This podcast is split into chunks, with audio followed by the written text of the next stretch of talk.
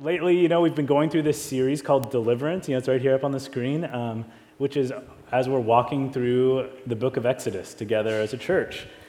And in it, we get to learn about how God shows himself to be a deliverer for his people, taking them from slavery, both the slavery like in Egypt and slavery to like these patterns of being in their hearts, and setting them free. And I've been loving it, and uh, especially we've been this mini series on the Ten Commandments, and it's just like, are the Ten Commandments like really relevant for today? To find out like over and over again that they are, and it's pretty exciting stuff. And today I get to wrap that up for us with the last three of the Ten Commandments. And here's what they say in Exodus 20. It says, "You shall not steal. You shall not give false testimony against your neighbor." You shall not covet your neighbor's house. You shall not covet your neighbor's wife, or his male or female servant, his ox or donkey, or anything that belongs to your neighbor. Let's pray.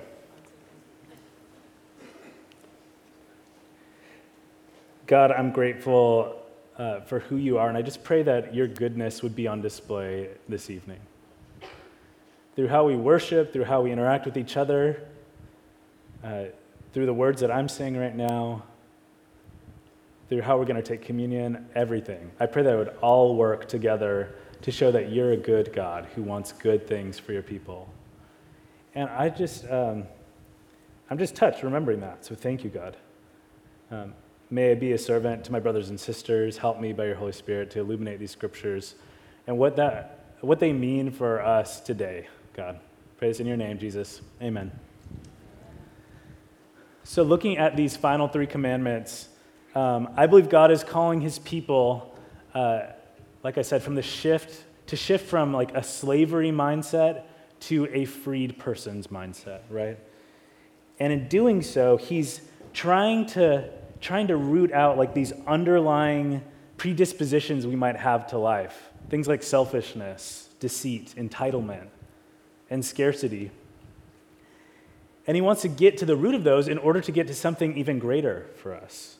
Transform us into uh, to being people who are truthful, generous, content, and live in, a, in just an awareness of the abundant goodness of God and how we get to enjoy that every day. And as I was thinking about what to uh, title this sermon, I had a couple thoughts. And the first one was um, Exodus for the rest of us. Um, which was I was like really pushing for that being like the entire title of this whole series. I was just like, deliverance? How about Exodus for the rest of us? Uh, which is an obscure, uh, you know, reference to Seinfeld. You know, in case you don't know, more on Seinfeld later, actually. Um, or maybe I'll call it uh, "Please Won't You Be My Neighbor." You know, after uh, like crying at Alamo Drafthouse for a while, watching the Mister Rogers movie. Um, more on Mr. Rogers later too. So um, but I landed on a culture of truthfulness and generosity, all right? Because I think this is what God is seeking to make happen in his people. Um, so back to Seinfeld for a second. So after nine seasons of this show, I'm, I'm a big fan, and you know, I don't. I know it's not always like the best thing to like talk to a group of millennials about a '90s sitcom, is, and like that's going to be like really relevant for everybody's lives. But let me set up the story for you. You've got George, Elaine, Jerry, Kramer, the whole gang, and they're hilarious. Everything about their life is awesome. They like live in these hip apartments in New York, and I'm just like watching. I'm just like, oh, I wish I could have their lives. It's so cool. And then uh, nine seasons of this, and they are like getting into all these antics and hijinks because it's a sitcom. And in that final season, those final few episodes, they have an emergency landing in a small town. And there, they're like wandering the streets and they have a camcorder, like an old boxy camcorder, right? It's the 90s. And they're recording as they're walking around. And they see a guy getting mugged on the street. And this recording captures them as uh, they're commenting like about how this guy's overweight and like, you know, he's just like mocking him, right, as he's being mugged. And this man and the, the officials in the area, they actually take in this group of people for violating the law. They were charged with criminal indifference, right? Not stepping in to do something when somebody's getting robbed. And so they're on trial for quite a while. There's all these character witnesses testifying to how these aren't good people. We've got the soup Nazi who comes back and he's like, uh, they closed down my restaurant. Or we've got Babu who was deported because of Jerry and he's like, he's a very bad man, right? And the verdict comes in and they're found guilty of criminal indifference. And I was like, no, not, not Jerry. Like, Jerry's too funny. Jerry's too funny to be guilty of something. Or like, Kramer's too off the wall, right? George is too George to like be guilty of this. So they're too hilarious to be guilty. And it's a sitcom, and for sure, you know, it's, it's a big joke, right? Um, and also, I like read deeply into things. You know, I, I thought about this for a long time. And, and I thought, man, this group of people have been found guilty for criminal indifference, for not stepping in as something wrong was happening and doing something about it. And this is what the judge in the trial says. Uh, the Honorable Judge Arthur Vandelay says, I do not know how or under what circumstances the four of you found each other but your callous indifference and utter disregard for everything that is good and decent has rocked the very foundation upon which our society is built. I can think of nothing more fitting than for the four of you to spend a year removed from society so that you can contemplate the manner in which you have conducted yourselves. Um, and that phrase, the very foundation upon which society is built, it like it kind of got to me. And I was thinking about it and I was like, so this same group of people who I've been like laughing at for nine seasons and laughing as they mock the people around them and uh, like honestly are kind of screwed up people constantly. In that verdict of being guilty of criminal indifference, I found myself also implicated in the guilt of criminal indifference. And I was like, what good have I neglected to do? And it turns out, yeah, this group of people, they, they're found guilty uh, of what in the episode is called the Good Samaritan law, right? You know, very biblical. Uh, and we'll look at that in a minute too, the Good Samaritan law. And I realized, though, in that episode, like, um, I'm like these people and I need help. And this is where I think there's a provision in the Ten Commandments, right? So I think the Ten Commandments are how God develops his people. That's how he develops his people. And as we've been reading through the Ten Commandments, in the broader context of Exodus, which is part of a deliverance narrative, we might wonder, like, how are the Ten Commandments even part of this? How are they part of deliverance? Um, and that's where I'd want to call attention to, like, these prohibitions, you know, don't steal, don't covet. Um, these aren't just God's instruction for like, uh, you know, stop, stop doing bad stuff or something, like he's some cosmic, like, strict parent or something. Uh, some parochial school teacher in the sky, right? Like, instead, he is about instructing his people that they would be developed into a community that can live well together, that can flourish together. And these commandments are part and parcel of that whole project that God has for his people. He wants to bring good things to his people.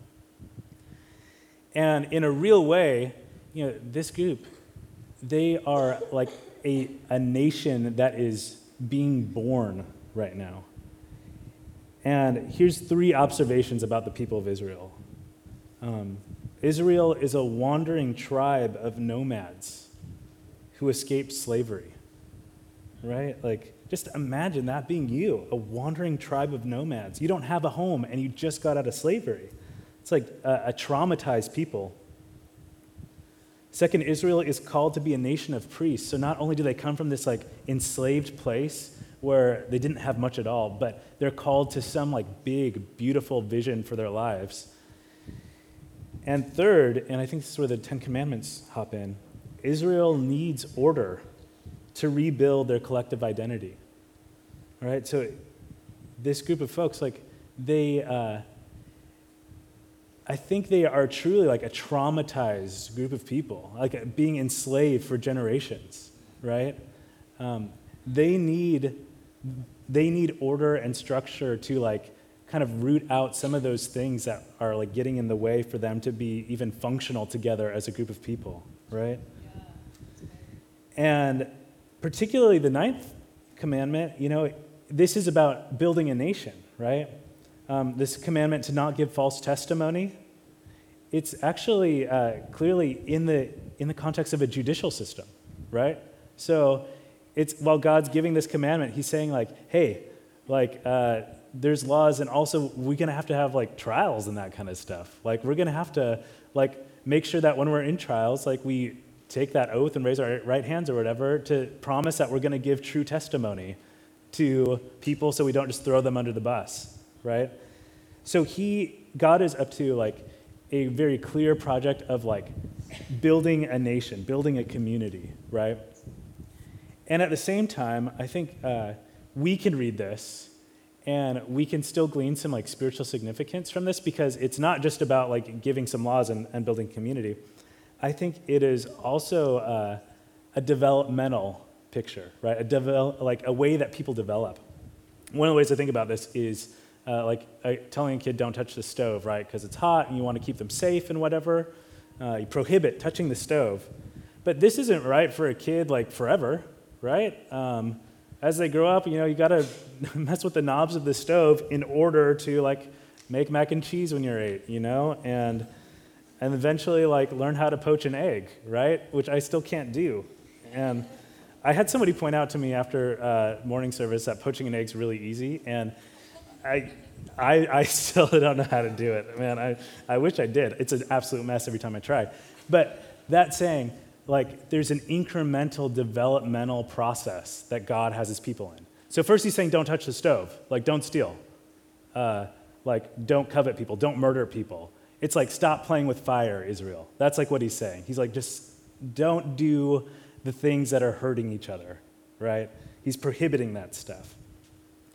But that's not his only plan, right? Like, he kind of needs to, uh, and I believe this is true, like, he needs to triage a traumatized group of people. Like, these people are bleeding out, like, there, there's dysfunction amongst them.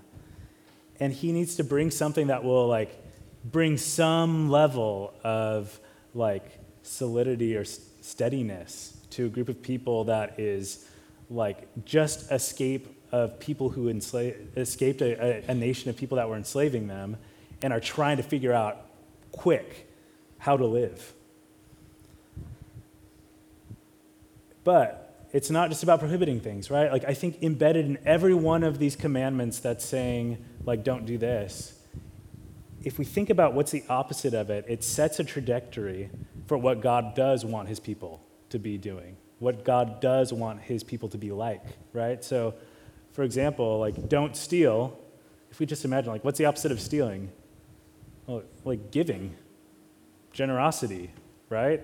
Um, so there's a, an embedded trajectory in the prohibition, in the commandment that's like, and, and not only do I not want you to do that, God also calls his people to be like generous, hospitable, giving people, right? Or the commandment uh, not to give false testimony, right? It's not a, just about that. It's about oh, and I want you to be truthful people. Like, I want you to be people who are dedicated to letting the truth win out, letting the truth prevail, right? And on this note, I just want to take a very quick aside um, and thinking about the difference between truthfulness and honesty, okay? Um, when we think about like honesty, you know, like, I feel like if I hear somebody say the words like, I'm just to be honest with you, I was just like, I need to brace myself for whatever's to come next, right? Like, I'm to be honest with you, right? Like, um, it, it actually feels like a little bit of a like self permission to like say whatever I want now, right? Um, I'm just being honest, right? I'm just being honest, okay?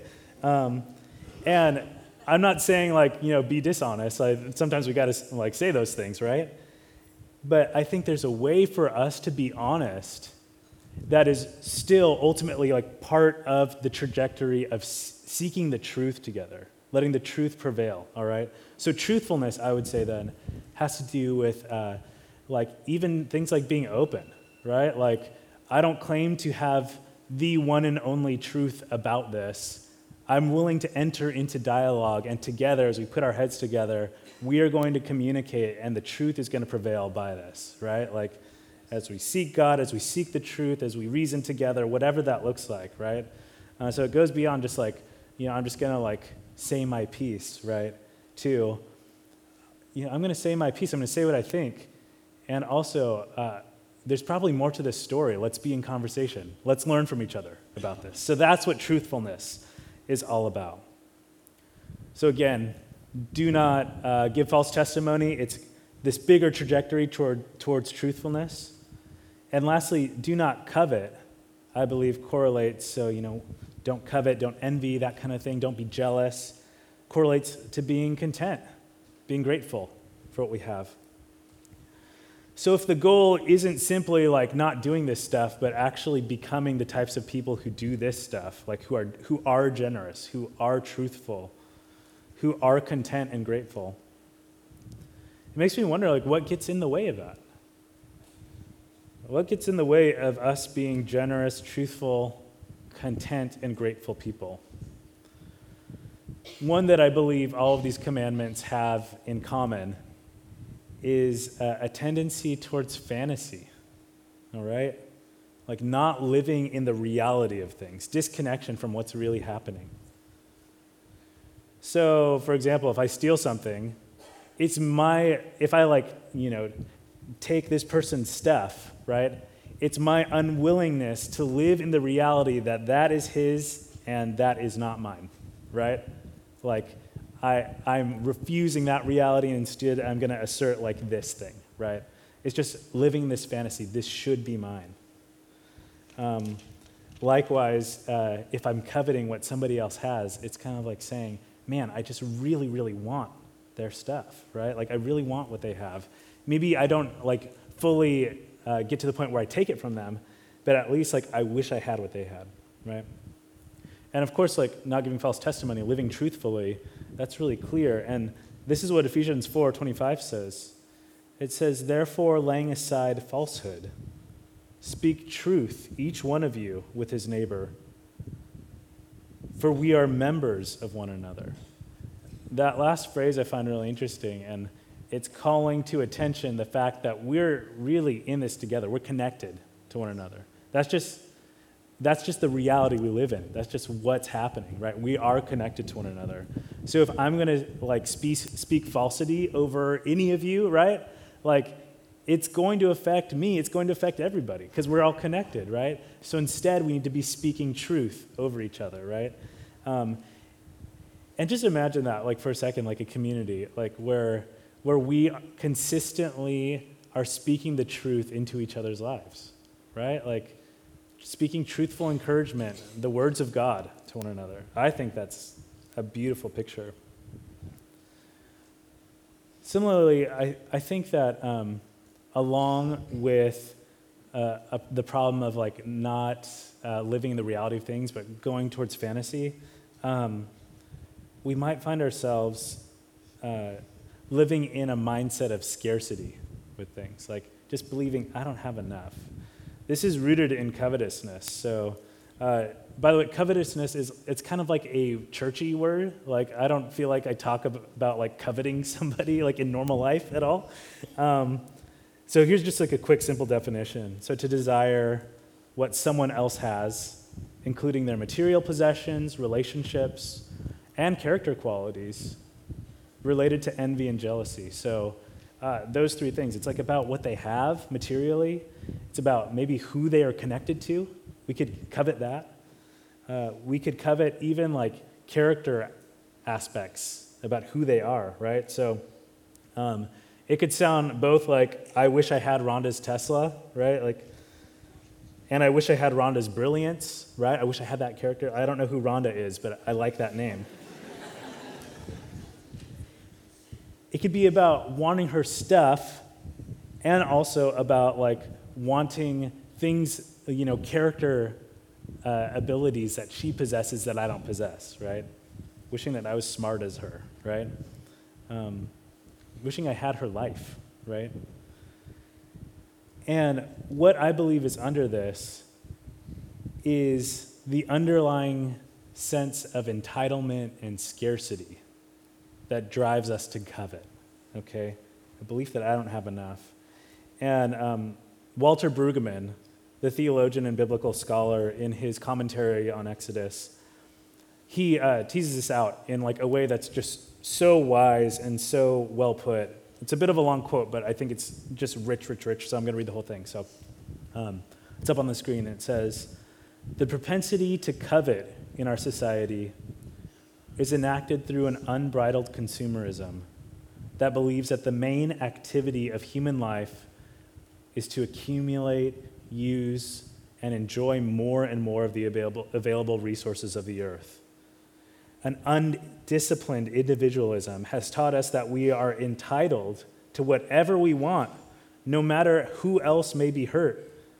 Such individualism, however, is driven by a market ideology based on an elemental assumption of scarcity. If there's a scarcity of goods needed for life, then energy and passion are generated to gather and accumulate all one can. This ideology of scarcity, which drives our economy, is in the end an act of theological doubt that does not believe that God's providential generosity is finally reliable. This commandment summons the faithful to break with the practice of acquisitive or acquiring individualism and to reject the ideology of scarcity upon which it is based. Thus, the commandment requires a massive repentance that is theological in substance, but that is manifested economically. Um, I find this, this last sentence especially important for us. Like, if we're talking about covetousness, right, the command to covet, right, this is a command about how we, uh, how we handle and manage and direct our desires, right? This is a, a command about our hearts, okay? Um, it's not a command about behaviors in the way that, like, not stealing is, is like a command, like, to behave a certain way, right? It's a command about what we desire and how we desire it, right? And this is why the command not to covet requires a, a theological and spiritual work to happen, like an internal heart work to happen.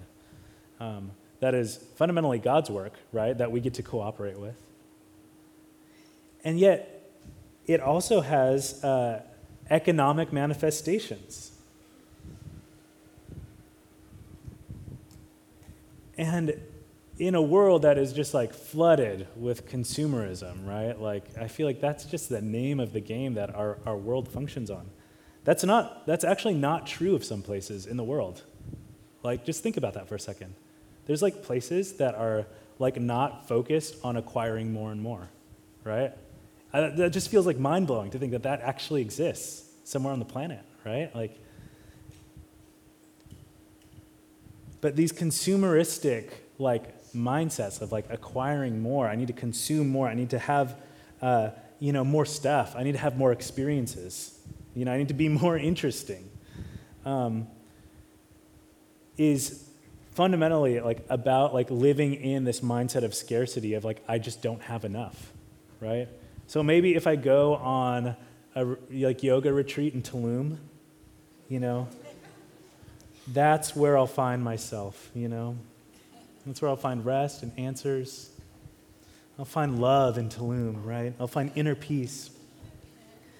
And um, yeah, and I, I just remember like uh, a while back, like everybody was going to Tulum, and everybody's still going to Tulum. And I bet it's an awesome place, and I, I want to go to Tulum, right? But like, how do I even know where Tulum is, right? Like, it's, by the way, it's like a small, like, uh, like spot in Mexico, right? Like a, uh, historically a fishing village in Mexico, Tulum. I've read the Wikipedia page.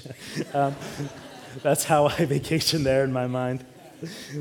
so, um, and yeah, and now probably as I'm describing that, you're just like, maybe I want to go to Tulum too, right? Where's Tulum? I need to know about Tulum, right? Um, and we think like maybe there's something there that like some new beautiful experience of life that like we're missing out on. And this is the fantasy this is the fantasy that, like, by accumulating more stuff, more beautiful experiences, floating in caverns, right? Like, maybe that's where we're going to find the stuff that we're searching for, and that it just does not answer what we're looking for. It doesn't care for the needs of our soul.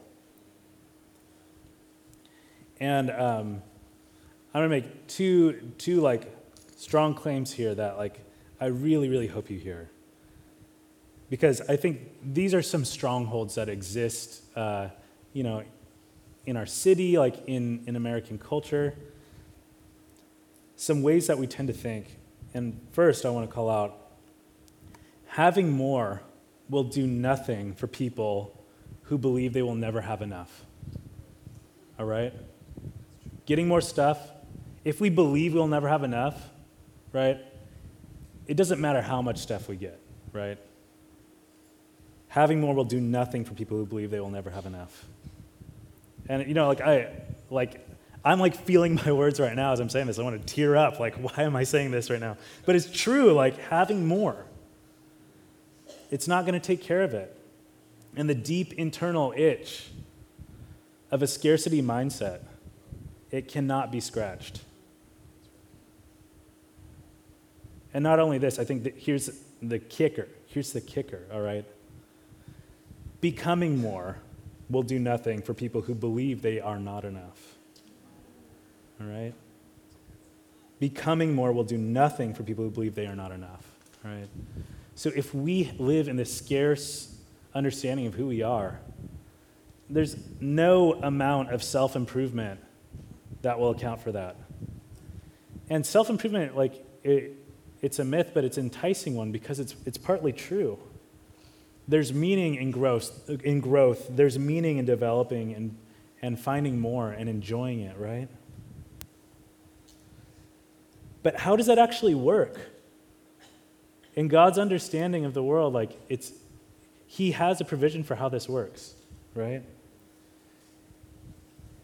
And it can't be gamed. Instead, it's about living connected to Him. It's not about exercising. It's not about eating right.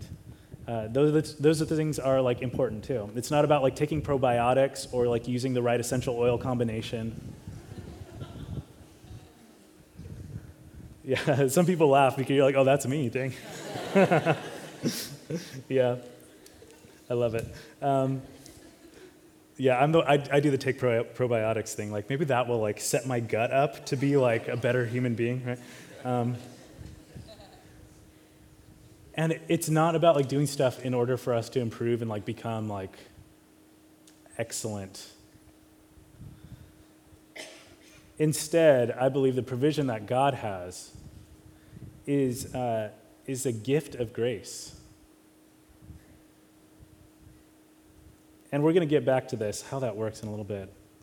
But mostly i want us to like really realize that the system of accumulating and thinking I'm not enough and I don't have enough, it is rigged for failure. Um, we can't get it, we can't make it happen. We really need God. We need His community that is similarly committed to truthfulness, committed to generosity and contentment, to answer for what can be an eclipsing self interest for us. Um, and how this shows up, like in average thought as we're going about our day, we see something happen, uh, we see a guy get mugged on the street, you know, whatever, and we're just like, this has nothing to do with me, right? Um, these are, this is their problem, it's not mine, right? Because I've got stuff to do, I'm busy, like I, have got places to go. Um, and that's the thing that matters. That's the thing that matters. It's not what's going on with another person. There's there's though like in these commandments a communal dimension that's really important. Um, and that is all of these commandments have an object to them. Uh, don't steal from your neighbor. Don't covet your neighbor right? Like it's within community and neighborliness that we're going to find some hope. We're going to have we're going to find some like good instruction for stuff that will set us free, set our souls free. And Jesus um, talks all about neighborliness in his parable of the Good Samaritan. And um, I'm going to paraphrase it. It's from Luke 10, right? Um, and the way the parable goes is Jesus is um, telling a story of a man who is mugged on the street and left for dead, right? He's beat up, he's jumped, he's left for dead. And all these people keep walking by him. Good people, holy people, right? Um, and they just keep going. But then a good Samaritan, and by the way, a Samaritan is, a, um, is kind of like a, an ethnic group in uh, the first century, right? So they're, they're a group of people who weren't Jewish, but they had some connection to like Jewish tradition, but they weren't fully Jewish. They're kind of like other, right? Um, and the Good Samaritan is uh, the one who looks at this man on the side of the road, left for dead, and has compassion. And he takes this man and he like takes him to the nearest inn and is just like, hey, I'm gonna like fit the bill for this guy's health, this guy's recovery. So whatever it takes, lodging, medical support, whatever it is, I'm paying for it. Don't worry about it, right? And Jesus gives this parable as an answer to the question, Who is my neighbor? And he goes on to say, Jesus is like, um, Who shows himself to be a neighbor? It's the Good Samaritan. It's the person who has compassion on the one in need, right? And this is like what makes, oh man, what makes being a follower of Jesus so beautiful, in my opinion, is that Jesus sets a pretty high bar for what life could be. He sets like a beautiful aspiration of what it could be. And we need his help to reach it, but that high bar is the love of our neighbors and a world where neighbors love one another. Um, he says that the commandments you shall not commit adultery, you shall not murder, you shall not steal, you shall not covet, and whatever other commands there may be are summed up in this one command love your neighbor as yourself. Love does not do harm to a neighbor. Therefore, love is the fulfillment of the law. Again, all of these commands that are like not stealing, not murdering, over here, like don't do this stuff, it's setting up, its trajectory is fulfilled in being people who are loving people, right? And just committed to loving our neighbors. And doing so, we get to live in a gospel reality, conscious of God's goodness, God's grace, God's love, and living life as it truly is, which is that, like, life is a really precious gift that God has given us. Um, Jesus says that he came to give life abundantly, life fully, right? Like this, like full, like finalized trajectory, like made it their life. That's what Jesus is about for people.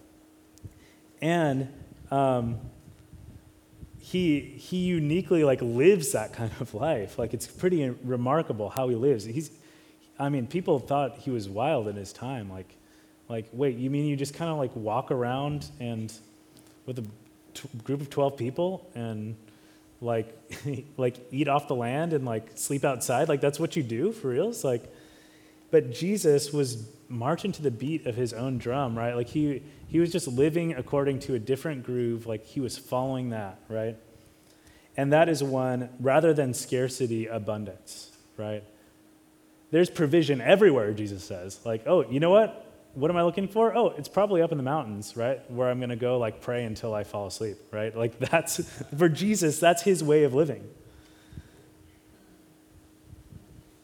And that is what makes Jesus a deliverer, too. Um, in fact, the, did you guys know that the name Jesus uh, comes from Joshua? That's like the Jewish name, uh, Yeshua, which means deliverer, right? So, like, Jesus is part and parcel of like this whole project of deliverance. Like, he is the deliverer, right? And he lived in such abundance and showed the way, showed the way to live in such abundance that he was just like, you know what, I will empty my life and give it to people And he, he's like so committed and knows that he has abundant life that he's like, you know what? I'm willing to die for people because he knows he's still going to have life. And he did, right? Like he was resurrected. He just still had life, right? There's still more life for him. And that's what we get to live in. That is the grace that we live in. That there's that kind of love that has existed. And now we get to like follow that lead. So it makes me wonder like what would living together in this abundant reality look like? And um, why not look at the modern day saint, Mr. Rogers? Um, I, I, watched uh, Won't You Be My Neighbor a few weeks ago, and it's just like a room full of like grown men crying. I, I love it. it was so good. Just a bunch of, yeah. He, he melts hearts. And, um, and I, was, I was watching the movie, I was reminded of, a, um, of an article that like keeps making the rounds constantly. Esquire magazine made like a strong in- investment, you know, in their November 1998 issue. Uh, in the article, um, Can You Say Hero? Uh, Can You Say Hero? That's what it's called. So read it. As I told all my friends when I first read it, like read it in a dark room, bring tissues, right? Um, and here's a little glimpse in the life, into the life of Mr. Rogers that I think is beautiful, and this is what it looks like, right? To, to live in this sort of abundance in connection to our neighbors. And here's how it looked for him. The writer says, Once upon a time, a little boy with a big sword went into battle against Mr. Rogers. Or maybe, if the truth be told, Mr. Rogers went into a battle against a little boy with a big sword. For Mr. Rogers didn't like the big sword. It was one of those swords that really isn't a sword at all. It was a big plastic contraption with lights and sound effects, and it was the kind of sword used in defense of the universe by the heroes of the television shows that the little boy liked to watch. The little boy with the big sword did not watch Mr. Rogers. In fact, the little boy didn't know who Mr. Rogers was. And so when Mr. Rogers knelt down in front of him, the little boy looked past him and through him. And when Mr. Rogers says, uh, just imagine his voice like gentle, sweet, warm, Oh my, that's a big sword you have. And the boy didn't answer. And finally, his mother got embarrassed and said, Oh, honey, come on, that's Mr. Rogers and felt his head for a fever. Like, something wrong with my kid. Of course, she knew who Mr. Rogers was because she had grown up with him, and she knew that he was good for her son. And so now, her little zombie eyed blonde boy, she apologized, saying to Mr. Rogers that she knew he was in a rush, that she knew he was here in Penn Station taping his program, and that her son usually wasn't like this. He was probably just tired or something. Except that Mr. Rogers wasn't going anywhere.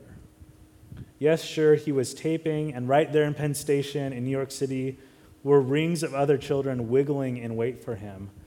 But right now, his patient gray eyes were fixed on the little boy with the big sword. And so he stayed there on one knee until the little boy's eyes finally focused on Mr. Rogers. And the boy said, It's not a sword, it's a death ray. A death ray. And so now, encouraged, mommy said, Do you want to give Mr. Rogers a hug, honey? But the boy was shaking his head no, and Mr. Rogers was sneaking his face past the big sword and the armor of the little boy's eyes, and whispering something in his ears, something that, while not changing his mind about the hug, made the little boy look at Mr. Rogers in a new way, with the eyes of a child at last, and nod his head, yes. The writer says, um, We were heading back to his apartment in a taxi when I asked him what he had said. And Mr. Rogers said, Oh, I just knew that whenever you see a little boy carrying something like that, it means that he wants to show people that he's strong on the outside. I just wanted to let him know that he was strong on the inside too. And so that's what I told him. I said, Do you know that you're strong on the inside too? Maybe it was something you needed to hear. God sees through the outside and into the heart. He th- sees through our defenses, He sees through our bitterness, whatever it might be. And then He, he names us. He names us something good. In order to bring it to life, He names us His children.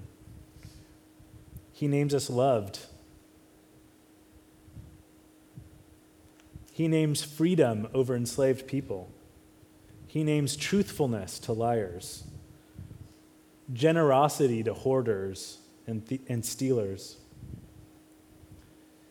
He names contentment and gratitude into our lives when we covet. And by naming that in us, He makes us that. Little by little, it slowly unfolds, but it's happened. It has already happened spiritually. And so, what difference would this make in our community? Like, we are a community seeking renewal, right? Following Jesus to seek renewal in this city. And I can think of just a few, few different ways that this could take shape. So, if we're committed to truthfulness, um, we can have a non pretentious commitment to seeking and speaking God's loving truth all right? Um, I wanted to give the caveat non-pretentious because, like, sometimes, like, when we claim to be speaking the truth or something, we're mostly just like trying to prove ourselves right or prove other people wrong, right? But instead, to non-pretentiously be committed to speaking truth, God's loving truth into people's lives. And you know, like in your community group, in our church, like with your roommates or whatever, to like name the true good things that God has named of us to one another, right? And to like encourage each other in that. Second, I think this uh, scripture invites us into generosity and sacrificial giving, right? Um, I think especially for people who are poor or marginalized or who have less, right? The people left for dead on the side of the road, right? These are people that we get to sacrificially and generously give to. And finally, I think one of the things that might be most difficult for us is to not live into covetousness, but instead to live into contentment and gratitude as a community. Um, to not get caught up into some consumeristic nonsense of, uh, I should have this thing that I saw an ad for on Instagram, or um, uh, I, you know, I, I feel like this is one that's really big in San Francisco. Like, I should own a home. Um, like, because it's the American dream, you know, like whatever that means, right? Like, the American dream says I'm supposed to own a home, and now I am comparing myself to the fact that I don't own a home yet, and that feels like a crippling reality. Maybe I never will living in this city. And I want to speak contentment and gratitude into our lives in place of that, right? Um, we are truly blessed. And maybe eventually that'll happen for some of us. Sure, maybe not. But to be free from the rat race that is like, I need to have more money, more stuff, get that home, get that person, right? Whatever it might be, to be content and grateful with the state of life that we're in. Let's pray.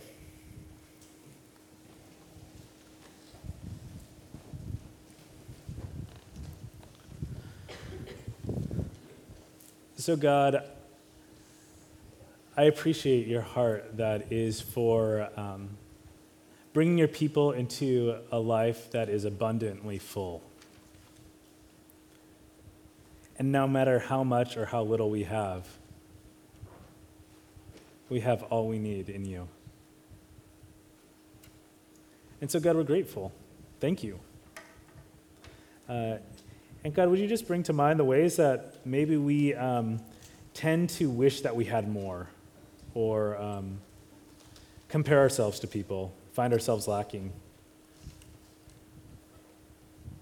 Have some uh, long standing desire that we find ourselves coveting other people for, wishing that we had what they had. Let's bring those things to mind for us, God. And now, Jesus, we bring all of these things to you. And we trust you with them, God. We surrender them to you.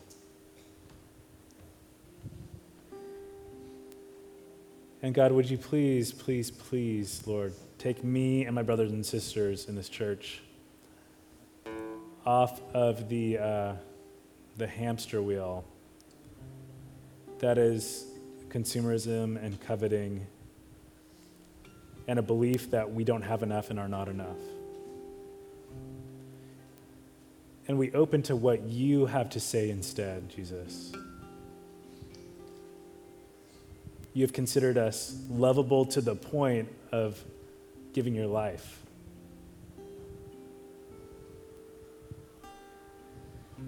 You have named us a free people. So thank you, God. Amen.